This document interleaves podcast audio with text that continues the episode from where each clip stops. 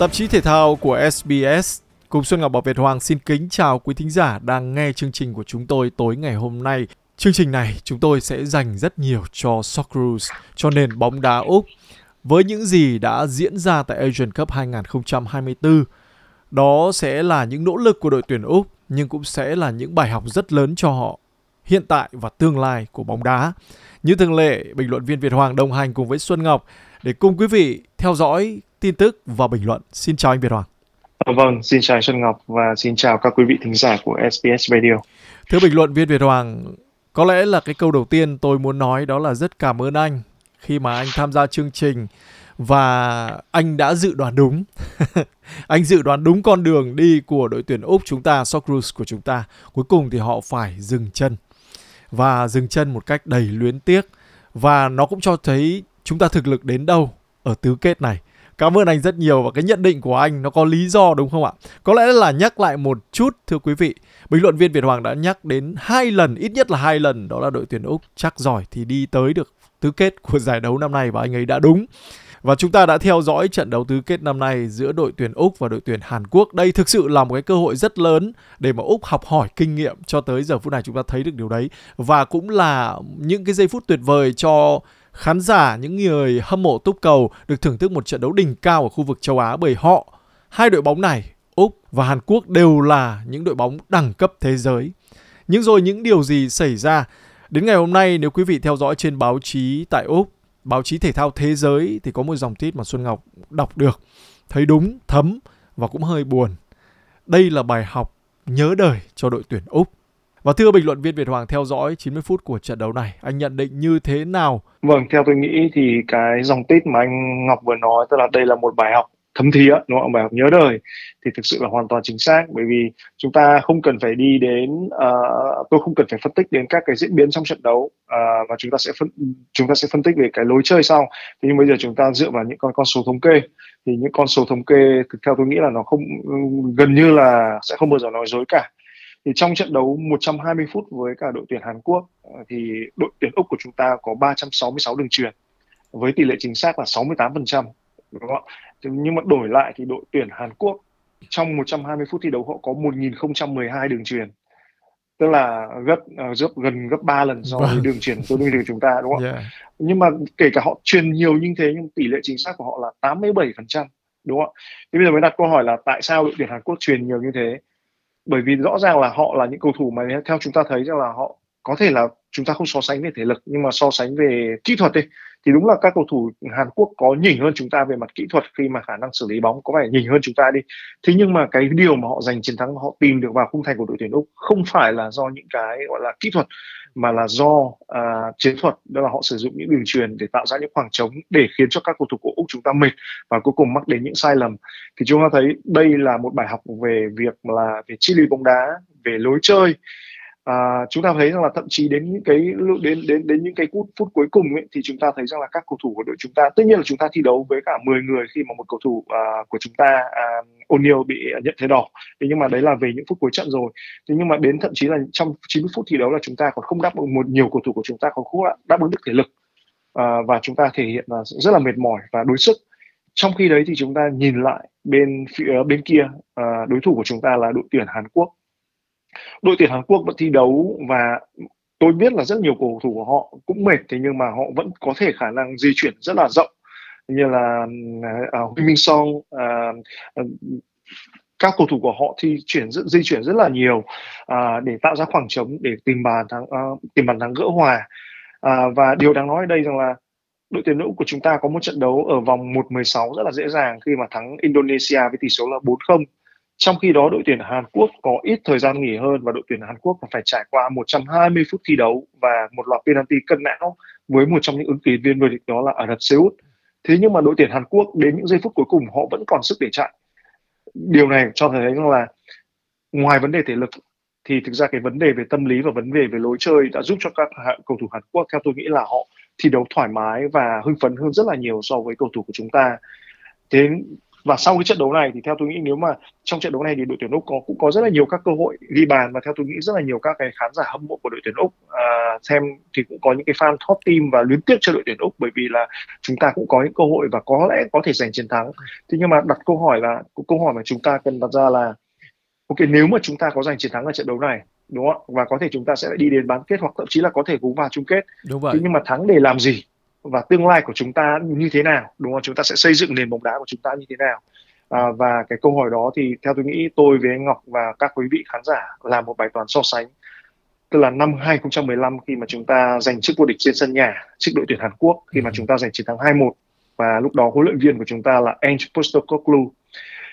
thì năm 2015 đó khi mà chúng ta giành chiến thắng xong thì tôi cảm giác là cùng với trận đấu cùng đối thủ là Hàn Quốc. Thế nhưng mà chúng ta đang đi xuống. Bởi vì lúc đó khi mà giới thiệu huấn luyện viên Ange Postecoglou chúng ta thi đấu có bản sắc rất là rõ ràng và chúng ta không phải thi đấu phòng ngự phản công mà chúng ta thi đấu kiểm soát bóng. Uh-huh. thế nhưng mà sau uh, sau một khoảng thời gian là gần một chục năm thì bóng đá Úc đi xuống còn bóng đá Hàn Quốc lại đi lên một hướng khác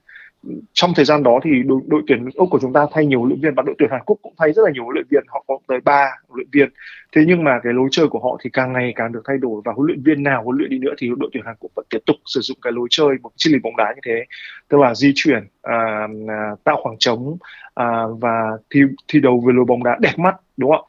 thì chính vì thế mà chúng ta thấy rằng là khi mà Hàn Quốc đang đi lên thì chúng ta lại đi xuống. Thì câu hỏi chúng ta là vậy thì chúng ta muốn phát triển bóng đá Úc như thế nào? À, chúng ta xây dựng bóng đá Úc như thế nào trong 10 đến 20 năm tới? Bởi vì chúng ta có thể là tham gia những giải Asian Cup và sẽ dừng lại vòng tứ kết hoặc bán kết. Chúng ta sẽ tham gia World Cup và có thể dừng lại vòng bảng hoặc là vòng loại tiếp đầu tiên. Nhưng mà câu hỏi đặt ra là chúng ta sẽ xây dựng nền bóng đá vâng. đi đến đâu như thế nào? Vâng và chúng ta sẽ cố gắng cùng với nhau để phân tích để tìm ra một cái hướng nào đấy để mà có thể bình luận về cái câu hỏi đó để trả lời cho nó một phần ở một góc độ khi mà chúng ta theo dõi đội tuyển Úc bởi vì chúng ta không phải là những nhà chuyên môn và cũng không quyết định được những cái điều những cái chính sách phát triển của bóng đá nhưng đó có thể sẽ là những cái tâm tư của những người cổ động viên tôi và anh đều là những cổ động viên theo dõi và rất là đam mê bóng đá cũng như là mong điều tốt đẹp nhất đến cho Socceroos chúng ta và chúng ta sẽ cùng nhau bóc tách cái câu chuyện đó. Tuy nhiên nhìn lại cái trận đấu vừa qua, cái thất bại vừa qua thể hiện một cái điều rất rõ ràng. Một lần nữa chúng ta nhắc đến đó là bản sắc bóng đá một cái identity của đội tuyển Úc. Dường như cái bản sắc của đội tuyển Úc ngày càng mờ nhạt hơn. Nếu như ngày xưa đội tuyển Úc có thể dùng được thể lực để mà vượt trội so với đối thủ, họ yếu hơn về thể lực thì ngày nay điều đó dường như không dễ một chút nào. Thậm chí ngay cả đối phó với Indonesia cũng còn không dễ chứ đừng có nói tới Hàn Quốc họ đã ở một cái đẳng cấp khác rồi và họ đã hiểu được bóng đá cần phải có cái tiêu chuẩn thể lực ít nhất là như vậy rồi. Ngay cả đội tuyển Việt Nam họ cũng phải hiểu điều đó và họ cũng phải thay đổi. Dưới thời của huấn luyện viên Truzier, các cầu thủ trẻ bây giờ phải được rèn luyện rất kỹ về mặt thể lực. Điều đó là chúng ta thấy. Thế nhưng đội tuyển Úc có được thể lực rồi thì sao ạ? Thì chúng ta lại không có được cái bản sắc thi đấu. Sau rất nhiều năm chúng ta lại đi đánh mất những bản sắc của mình. Tôi nhớ ngày xưa cái lớp thế hệ từ Tim Cahill, Harry Kewell chúng ta có những cầu thủ, có những nhân tố và có những nhóm cầu thủ họ chơi cực khéo léo, kỹ thuật cá nhân rất tốt. Phải nói đó là những cầu thủ mà ngay cả châu Âu cũng mê mẩn và phải ước mơ là có trong đội hình của mình cơ. Nhưng rồi, cái nền bóng đá đào tạo của chúng ta ngay cả đưa cầu thủ ra nước ngoài thi đấu ở Anh Quốc, nhưng chúng ta không có được cái bản sắc ấy. Chúng ta không phát huy được cái bản sắc đấy, mặc dù chúng ta đã có những cầu thủ tốt như vậy cơ mà tại sao lại xảy ra những cái điều như thế? Và trận đấu này cho thấy rất rõ ràng, Hàn Quốc có bản sắc thi đấu, họ có những cái lưỡi dao rất sắc bén để mà cắt đội tuyển Úc ở những cái đoạn cần thiết để mà tạo được cái khoảnh khắc mang tới bàn thắng. Và ngay cả đội tuyển Úc phải mất người. Đó là điều gì đã xảy ra trên sân đấu rồi? Bây giờ thưa bình luận viên Việt Hoàng, tôi nghĩ rằng đối với đội tuyển Úc tới giờ phút này, cần phải nhìn lại toàn bộ từ trên xuống dưới, từ chiến thuật từ kỹ thuật của từng cầu thủ chứ không phải là chỉ là đội tuyển quốc gia đâu mà cả một nền bóng đá tôi nghĩ là phải xoay chuyển nếu như chúng ta không muốn chờ đợi những cái vòng luân chuyển nó đến vài chục năm thì Úc mới có thể trở lại như xưa nếu như may mắn có được một cái lớp thế hệ cầu thủ xuất chúng như ngày xưa. Tôi nghĩ rằng bóng đá châu Á bây giờ họ đang phát triển rất mạnh mẽ, các nước khác đều đang phát triển mạnh mẽ, nhưng dường như chúng ta đang lu mờ. Đây chính là điều mà có lẽ chúng ta bàn luận sâu sắc hơn một chút nữa, nó cũng bóc tách cái vấn đề về bản sắc bóng đá thưa anh.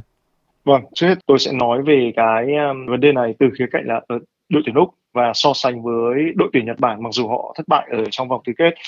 Thì như anh Ngọc nói là trước đây chúng ta có những thế hệ rất là hay như là Harry Kewell, Mark Viduka, John Aloisi là những cầu thủ có kỹ thuật rất là tốt thì ngoài chúng ta có nền nền tảng thể lực tốt thì chúng ta vẫn còn kỹ thuật rất là tốt và ít nhất là chúng ta vẫn còn đồ chơi sở hữu bóng. Thế nhưng mà à, chúng ta thấy rằng là kể từ thời huấn luyện viên à, khi mà Ange Postecoglou à, ra đi thì chúng ta vẫn đảm bảo được mặt về thể lực đúng không và chúng ta thấy nếu mà so về thể hình thì đội tuyển chúng ta là một trong những đội tuyển à, cao to và khỏe nhất ở, giải à, Asian Cup. Thế nhưng mà vấn đề rằng là bây giờ bóng đá đã đã chúng bóng đá đã um, đã đã tiến triển sang một bước khác rồi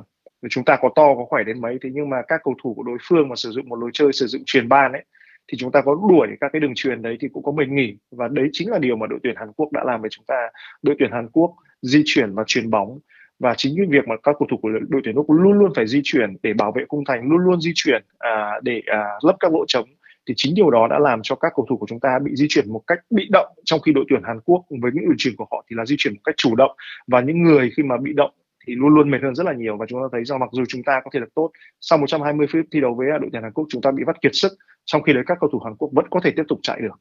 Đấy là điều uh, thứ nhất. Và cái điều thứ hai nữa là chúng ta chỉ cần nhìn không đâu xa chúng ta nhìn về tại sao đặt quyết định. Bây giờ tôi hiểu hơn rõ hơn cái quyết định của huấn luyện viên Ange Postecoglou là khi mà giúp đội tuyển Úc giành được chức vô địch ở giải Asian Cup năm 2015. Sau đó ông giúp đội tuyển Úc là à, giành quyền để tham dự cái kỳ World Cup năm 2018 nhưng sau đó thì huấn luyện viên Ange Postecoglou đã bất ngờ từ chức và không mặc dù là có cơ hội để dẫn dắt ở World Cup là một trong những cái mà theo tôi nghĩ niềm vinh dự mà không phải huấn luyện viên nào cũng có được. Nhưng tại sao ông lại ra đi? À, bây giờ tôi hiểu hơn quyết định quyết định đó của Ange Postecoglou bởi vì là nếu như huấn luyện viên Ange Postecoglou ông biết rằng là nếu như ông muốn chúng ta thay đổi, mà muốn chúng ta có một triết lý, thế nhưng mà để làm được điều đó thì phải thay đổi được cái cách suy nghĩ của liên đoàn bóng đá úc.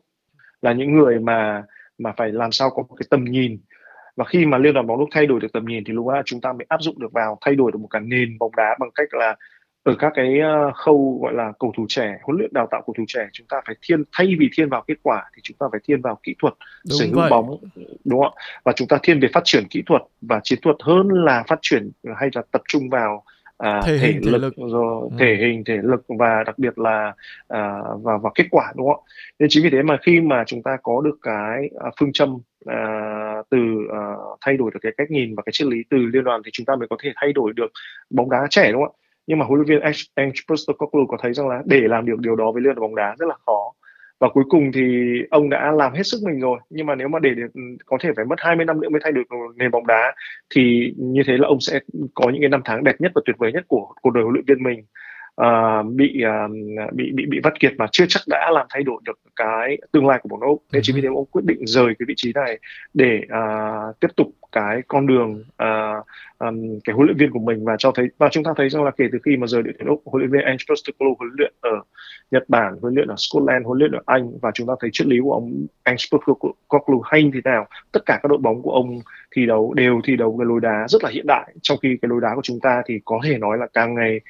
càng uh, cổ lỗ sĩ đúng không đúng vậy. thì chúng ta thấy rằng là chúng ta thấy rằng là nếu như chúng ta sau cái cái cái cái sau cái chuyện sau cái đợt Asian Cup này nếu mà tôi nghĩ một huấn luyện viện liên đoàn bóng đá úc mà không họp lại và có cái định hướng thì chúng ta sẽ thấy rằng là chúng ta sẽ càng ngày càng bị tụt hậu. À, và không đâu xa chúng ta chỉ nhìn thấy cái trận bán kết có một trong những trận tứ kết còn lại khi mà đội tuyển Nhật Bản để thua đội tuyển Iran với tỷ số là 2-1 huấn luyện viên đội tuyển Nhật Bản nhận lỗi về mình đúng không và nhưng mà sau đó chúng ta phải biết là cái trận đấu này thì đội tuyển Nhật Bản ở giải đấu này đội tuyển Nhật Bản bị sức mẻ rất là nhiều nhiều cầu thủ trụ cột của họ không có được à, thể trạng tốt nhất rồi bị chấn thương. À, à và tất nhiên trong một trận đấu mà loại trực tiếp và đặc biệt là giữa một đối thủ thủ mạnh như là Iran thì điều gì cũng có thể xảy ra. Thế nhưng mà sau cái trận thua này rất nhiều các cổ động viên Nhật Bản đòi sa thải huấn luyện viên Moriyasu thế nhưng liên bóng bóng đá Nhật Bản đã ra một cái thông cáo rằng là hoàn toàn tin tưởng vào huấn luyện viên Moriyasu và và và và và cái những gì ông đang làm và uh-huh. hoàn toàn tất cả các cầu thủ của nước tuyển Nhật Bản vẫn tin tưởng vào những gì và tầm nhìn của huấn luyện viên Moriyasu. Thế nhưng mà huấn luyện viên Moriyasu có một câu rất là hay khi mà trả lời phỏng vấn.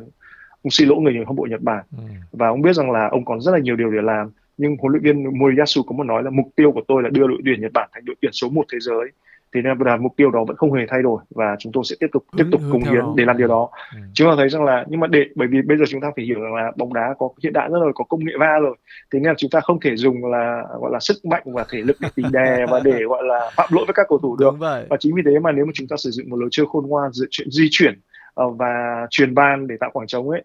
thì chúng ta có bị đối thủ gọi là tì đè hoặc là đối thủ phạm lỗi thì có va rồi nên là cũng không hề sợ nên chính vì thế mà theo tôi nghĩ là cái gì mà huấn luyện viên liên đoàn bóng đá Nhật Bản làm và điều đó bắt đầu từ huấn luyện viên Chuze cách đây hơn 20 năm à, thì đây theo tôi nghĩ là cái một trong những bài học mà chúng ta nên nhìn ra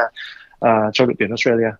Vâng, bình luận viên Việt Hoàng nói tới cái việc làm sao cho đối thủ phải chạy, phải xoay. Cho dù là có thể hình thể lực cao to đến mấy tỷ đè thì cũng đã bị bắt ngay lập tức. Hoặc là cũng khó mà có thể lấy được bóng thì chúng ta lấy ngay ví dụ đó là Lionel Messi, anh cao 1m70 thôi. Nhưng quý vị thấy xem, thử vào lấy bóng của Messi xem mấy cầu thủ mới có thể lấy được hoặc là trong trường hợp nào mới có thể lấy được bóng của cầu thủ này trong bóng đá Úc và đặc biệt là xã hội Úc chúng ta thấy là rất đa dạng về dân cư, dân số và chủng tộc đúng không ạ? Sẽ có rất là nhiều nhóm dân cư thể hình thể lực của họ có thể ngay lúc đầu họ chưa cao to được như những cái người mà gốc phương Tây. Nhưng tôi tin rằng về mặt kỹ thuật có rất nhiều cầu thủ đang chờ ngoài kia và có khả năng không thua kém gì các cầu thủ ở đẳng cấp châu Âu cả. Và chúng ta hãy đi từ bản sắc của những cầu thủ ấy để làm sao chúng ta có được cái lối bóng đá giữ bóng tốt. Bên cạnh đó có giữ được bóng tốt, khéo léo kỹ thuật dùng cái đầu nhiều hơn thì chúng ta lại có một cái điều nữa đó là hướng về mặt chiến thuật. Trong trận đấu vừa rồi, bình luận viên Việt Hoàng cũng đã nói rồi và quý vị xem thì cũng đã thấy rồi. Chúng ta ứng phó như thế nào với lối chơi thông minh của các cầu thủ Hàn Quốc? Chúng ta không ứng phó như thế nào cả mà chỉ chạy theo thôi. Đó chính là điều mà tôi tin rằng chúng ta nên nhìn lại chính bản thân cái lối chơi từ cấp thấp nhất, đó là các phong trào bóng đá trẻ, sau đó các cấp câu lạc bộ và rồi đó là đội tuyển quốc gia. Bình luận viên Việt Hoàng, anh nghĩ như thế nào về bình luận này? Vâng, tôi hoàn toàn đồng ý với anh Ngọc. Tôi chỉ nói một điều đơn giản nhất là khi mà đội tuyển Hàn Quốc uh, thi đấu với lối đá gọi là áp sát hay gọi là pressing gọi là dâng cao áp sát hay chúng ta hay gọi là high pressing đấy thì đội tuyển úc không thể phá các cái bẫy pressing này được. Bởi vì tại sao? Bởi vì các cầu thủ của chúng ta không có đủ kỹ thuật không có khả năng uh, xử lý bóng vậy. kiểm ừ. soát bóng không tự tin khi cầm bóng. Và chính vì chúng ta không có đủ khả năng để uh, kiểm soát bóng kỹ thuật kiểm soát bóng trong phạm vi hẹp và đặc biệt là khi mà các cầu thủ đội bạn đối phương ập vào. Thế nên chúng ta không thể phá được cái bẫy pressing này. Và điều duy nhất chúng ta có thể làm đó là À, phá bóng cao lên phá bóng xa lên để tận dụng chiều cao thể lực của các cầu thủ ở phía trên. Thế nhưng mà chúng ta làm như thế thì lại càng phá thể lực của đội tuyển của chúng ta. Nên chính vì thế mà à, điều đầu tiên mà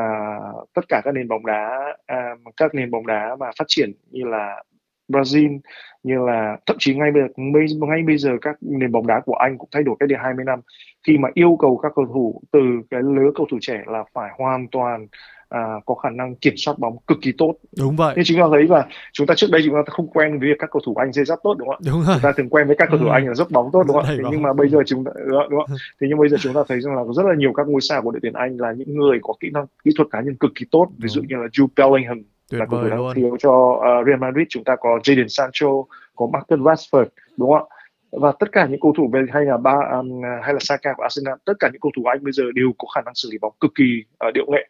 và họ đã thay đổi được một nền bóng đá và bây giờ đội tuyển Anh vào đến chung kết của uh, Euro vào đến bán kết của uh, thế giới và họ không hề để thua những đối thủ còn lại của mình nên chính vì thế mà ngay cả đội tuyển Nhật Bản đội tuyển Hàn Quốc họ tập trung vào xây dựng uh, đầu tiên đó là nền tảng về kỹ thuật sau đó mới là chiến thuật và nếu mà không có kỹ thuật thì chúng ta rất có ít lựa chọn về chiến thuật Đúng rồi. Đúng không? không có không kỹ thuật thì được. rất không thực hiện được các bài toán về chiến thuật như là phá bẫy pressing và sau đấy chính vì thế mà chuyện kỹ thuật là đầu tiên sau đó mới đến là thể lực và chiến thuật. Nên là chính vì thế mà đội, đội, theo tôi nghĩ là như anh Ngọc nói là chúng ta à, nếu mà chúng ta có muốn thay đổi thì phải thay đổi từ uh, từ cái tầm nhìn của liên đoàn thay đổi từ cái xây dựng một triết lý và thay đổi cái nền bóng đá trẻ của chúng ta. Thì chúng ta có thể điều đấy sẽ rất là lâu có thể là 10 năm có 20 năm. Thì nhưng mà sau khi chúng ta làm được điều đấy rồi thì huấn luyện viên nào uh, chúng ta sẽ chọn huấn luyện viên nào phù hợp với triết lý đó đúng không? Và đấy là điều đội tuyển Hàn Quốc đội tuyển Nhật Bản rồi những đội tuyển như là Tây Ban Nha hay là những đội lớn trên thế giới làm ừ. huấn luyện viên sẽ đến rồi đi ừ. thế nhưng mà cái triết lý bóng đá thì không thay đổi đúng vậy nó sẽ còn mãi và trước mắt chúng ta thì chúng ta thấy bán kết có Hàn Quốc, Jordan, Iran gặp Qatar như vậy còn bốn đội bóng nữa chúng ta chờ mong tân vô địch liệu sẽ là ai đây? À, vâng thực ra thì tôi với anh Ngọc cũng nói ở những lần trước thì tôi còn đánh giá bốn ứng cử viên vô địch là Hàn Quốc, Nhật Bản, uh, Iran và Ả Rập Xê Út. Thì Nhật Bản và Ả Rập Xê Út thì đã bị loại rồi thì còn hai ứng cử viên còn lại là à, Hàn Quốc và Iran. Mặc dù Qatar là đương kim vô địch thế nhưng mà theo tôi nghĩ thì Qatar khi mà vô địch năm 2019 thì cũng có phần may mắn và lần này thì họ được thi đấu tiếp trên sân nhà À, thế nhưng mà theo tôi nghĩ thì hai đội bóng là ứng cử viên vô địch đó vẫn chính là đội tuyển Hàn Quốc và đội tuyển Iran À, và nếu như hai đội bóng này vào được chung kết thì đây sẽ là một trận chung kết rất là hay à, với hai trường phái bóng đá khá là khác nhau khi mà Iran sẽ thi đấu phong ngự phản công. À, còn Hàn Quốc thì tiếp tục à, cái lối chơi à, pressing và đẹp mắt của mình. Nhưng điều quan trọng ở đây rằng là nếu như Hàn Quốc sẽ phải có một cái trận đấu vất vả trước Jordan nếu như tiếp tục trải qua một trận đấu là 120 phút thì tôi chỉ sợ đội tuyển Hàn Quốc vào đến chung kết gặp đội tuyển Iran hay đội tuyển uh-huh. Qatar thì họ không còn có được thể trạng tốt nhất khi mà họ đã phải thi đấu 120 phút đội tuyển với đội tuyển à, à, Ả Rập Xê Út 120 phút đối với đội tuyển Úc à, và nếu như họ phải tiếp tục 120 phút với đội tuyển Jordan thì theo tôi nghĩ đội tuyển Hàn Quốc sẽ bị lép vế về thể lực so với uh, những đối thủ uh, của họ uh, là hoặc là Iran hoặc là Qatar. Nếu như hai đội bóng Iran và Qatar uh, sẽ thi đấu với lối, lối chơi là phòng ngự phản công. Thế nhưng cũng chưa biết chừng bởi vì Jordan là một đội bóng mà có thể nói là trúng cái ô của giải và đội bóng mà uh, theo tôi nghĩ là gặp rất là nhiều may mắn cho đến cái vòng uh, cho cho đến cái trận bán kết này. Uh, nếu như Jordan vào đến trận chung kết thì theo tôi nghĩ uh, người vô địch sẽ là hoặc là Iran hoặc là ừ. Qatar Vâng, với thông tin này chúng tôi khép lại tạp chí thể thao ở đây. Rất cảm ơn bình luận viên Việt Hoàng. À, vâng, xin chào sơn Ngọc và xin chào các quý vị khán giả của SBS Radio.